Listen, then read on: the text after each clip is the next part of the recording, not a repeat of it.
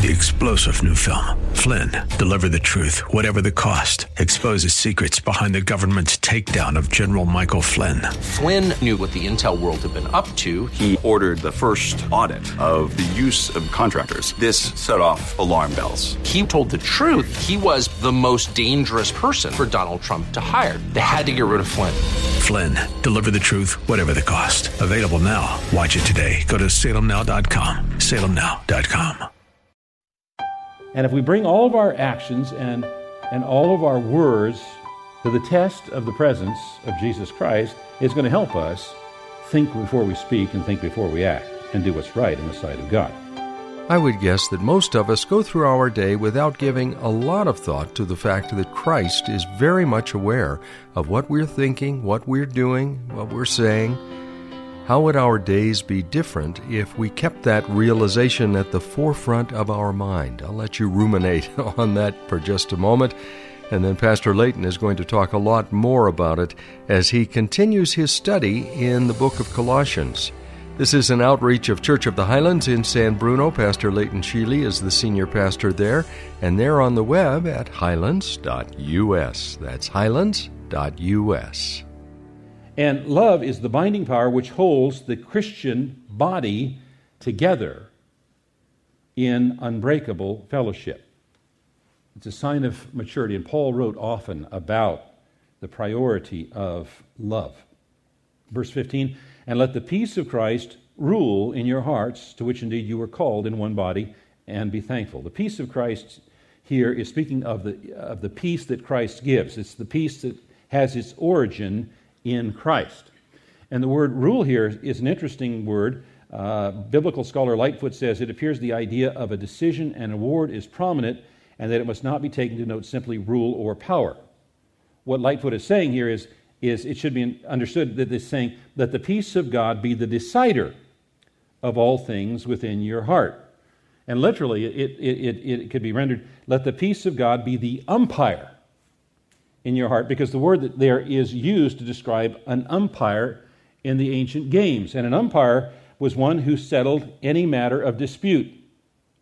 And sometimes we're going through lives and there's these, these uh, things that are going on, these feelings that are pulling us in multiple directions. I want to get even with that person. No, I need to forgive that. No, I want to get even with it. No, I'm going to forgive that person.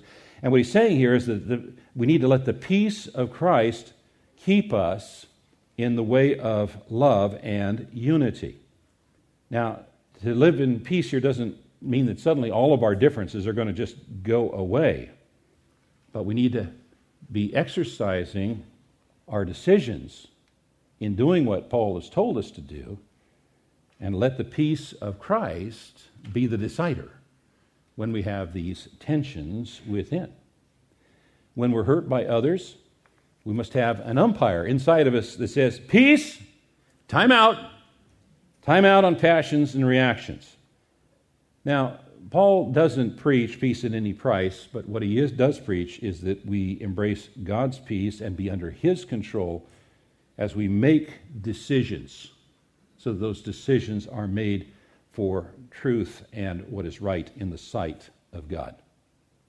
And when a Christian loses the peace of God, they oftentimes they go off in, in some other direction outside of the will of God. They turn to the things of this world and to the flesh to compensate for the lack of peace within. And what we find is that no matter how hard we try to escape, we can't escape ourselves.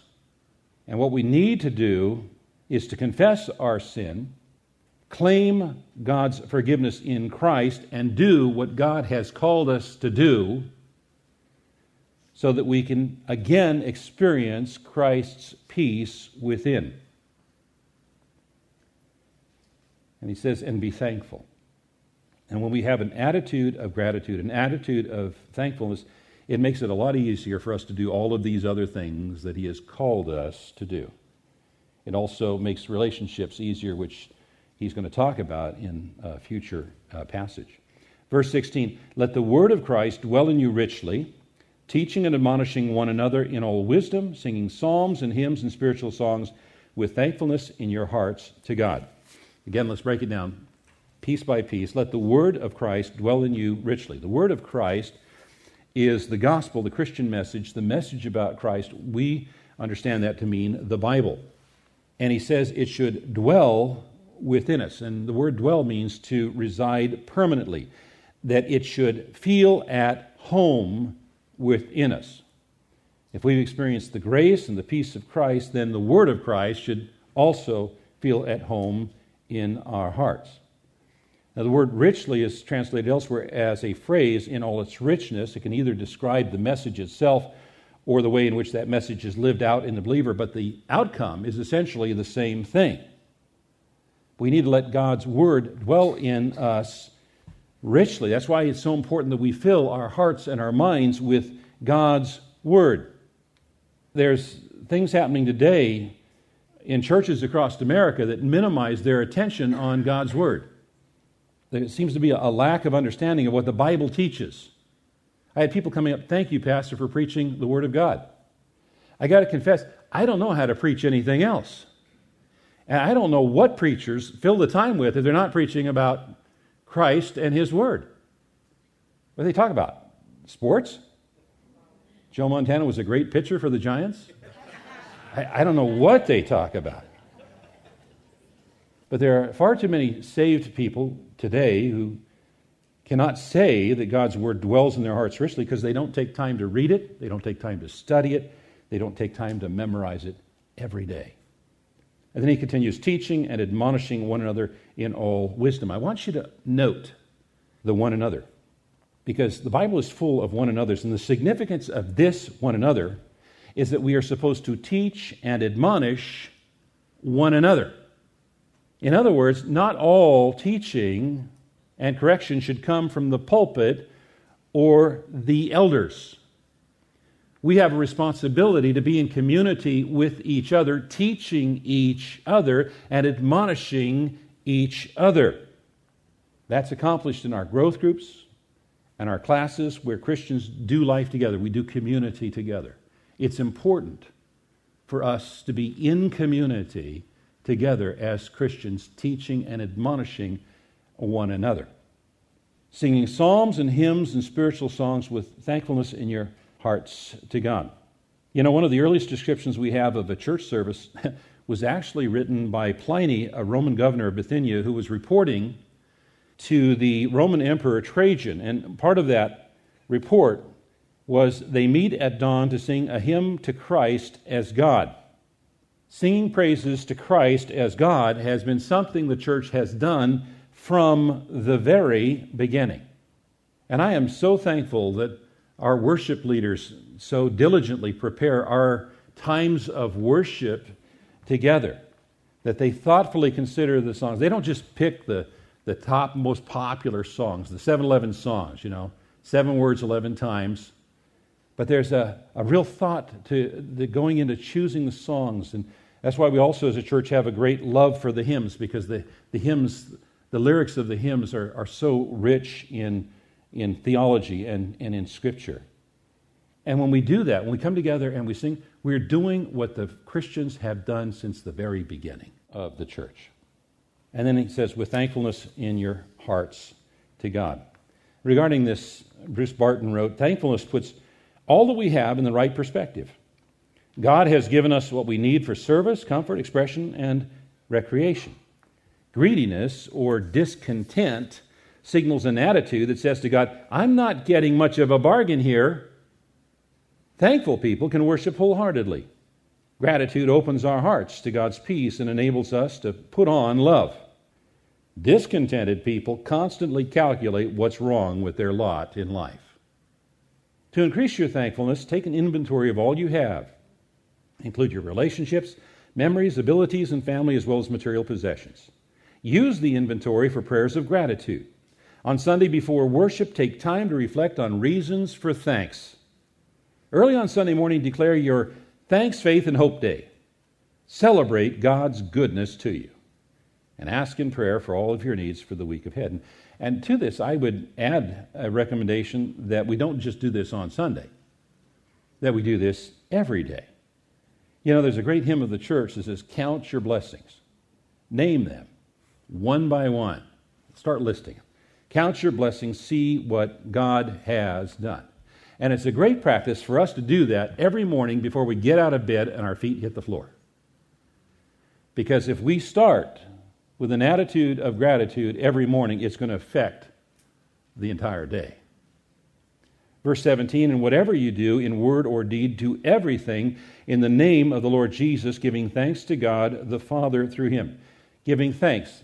Did you notice it, that's a theme? He's mentioned it now for a third time. He mentioned it in verse 15, he mentioned it again in verse 16, he's mentioned it again now in 17, giving thanks. Now, this verse brings uh, this section to a close with a command that we do everything in the name of the Lord Jesus. And to act uh, in someone's name is to act on their authority as their representatives. When we bear the name Christian, we are representatives of Christ. And so, as representatives of Christ, it's always important that what we do and what we say honors Christ.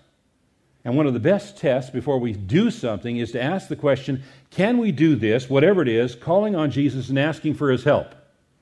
And one of the best tests we can have before we say something is can we say this and in the same breath speak the name of Jesus, knowing that He hears everything? And if we bring all of our actions and, and all of our words to the test of the presence of Jesus Christ, it's going to help us think before we speak and think before we act and do what's right in the sight of God. Everything that a believer does should be done in the name of Jesus, realizing that He is constantly present with us. And we want to honor Him in everything we do. Paul elsewhere wrote, Whether you eat or drink or whatever you do, do it all for the glory of God. So, your homework this week, should you choose to accept it, is to put on then, as God's chosen ones, holy and beloved, compassionate hearts, kindness, humility, meekness, and patience. And each and every day, count your blessings and be thankful. That's Pastor Layton Sheely wrapping up another message in this series dealing with the book of Colossians. You know, he ends most of his messages by saying to the congregation, If anyone has any questions, please come up and ask me. And we'd love to extend that invitation to you as well. If you have any questions about this ministry or what Pastor Layton has shared, please write us. Please go to the website, studyversebyverse.com, and click on the contact link and ask your question right there. We will get back to you, I promise. Now, for the church, you'll find us on the web at highlands.us. That's highlands.us. This uh, weekend, we'd love to see you. There are multiple services across the weekend, both Saturday and Sunday. Those details are on the website, highlands.us. I'm Mike Trout. Thank you, as always, for joining us. Have a great weekend, and come back on Monday at this same time when we'll once again open the Word of God and study verse by verse. Three star general Michael J. Flynn, head of the Pentagon Intelligence Agency, knew all the government's dirty secrets. He was one of the most respected generals in the military. Flynn knew what the intel world had been up to, he understood its funding. He ordered the first audit of the use of contractors. This set off alarm bells. The explosive new documentary, Flynn, Deliver the Truth, Whatever the Cost, uncovers the facts behind this scandal. Flynn told the truth. He was the most dangerous person for Donald Trump to hire. I find out the worst enemy that I'm going to face in my life is right here in America. They took my assessment and they wanted me to change it. And I was like, I'm not changing it. They had to get rid of Flynn with in depth interviews, archival footage, and never before seen personal records of the man behind the headlines. I just felt like I was drowning. Flynn, deliver the truth, whatever the cost. Available now. Watch it today. Go to salemnow.com. Salemnow.com.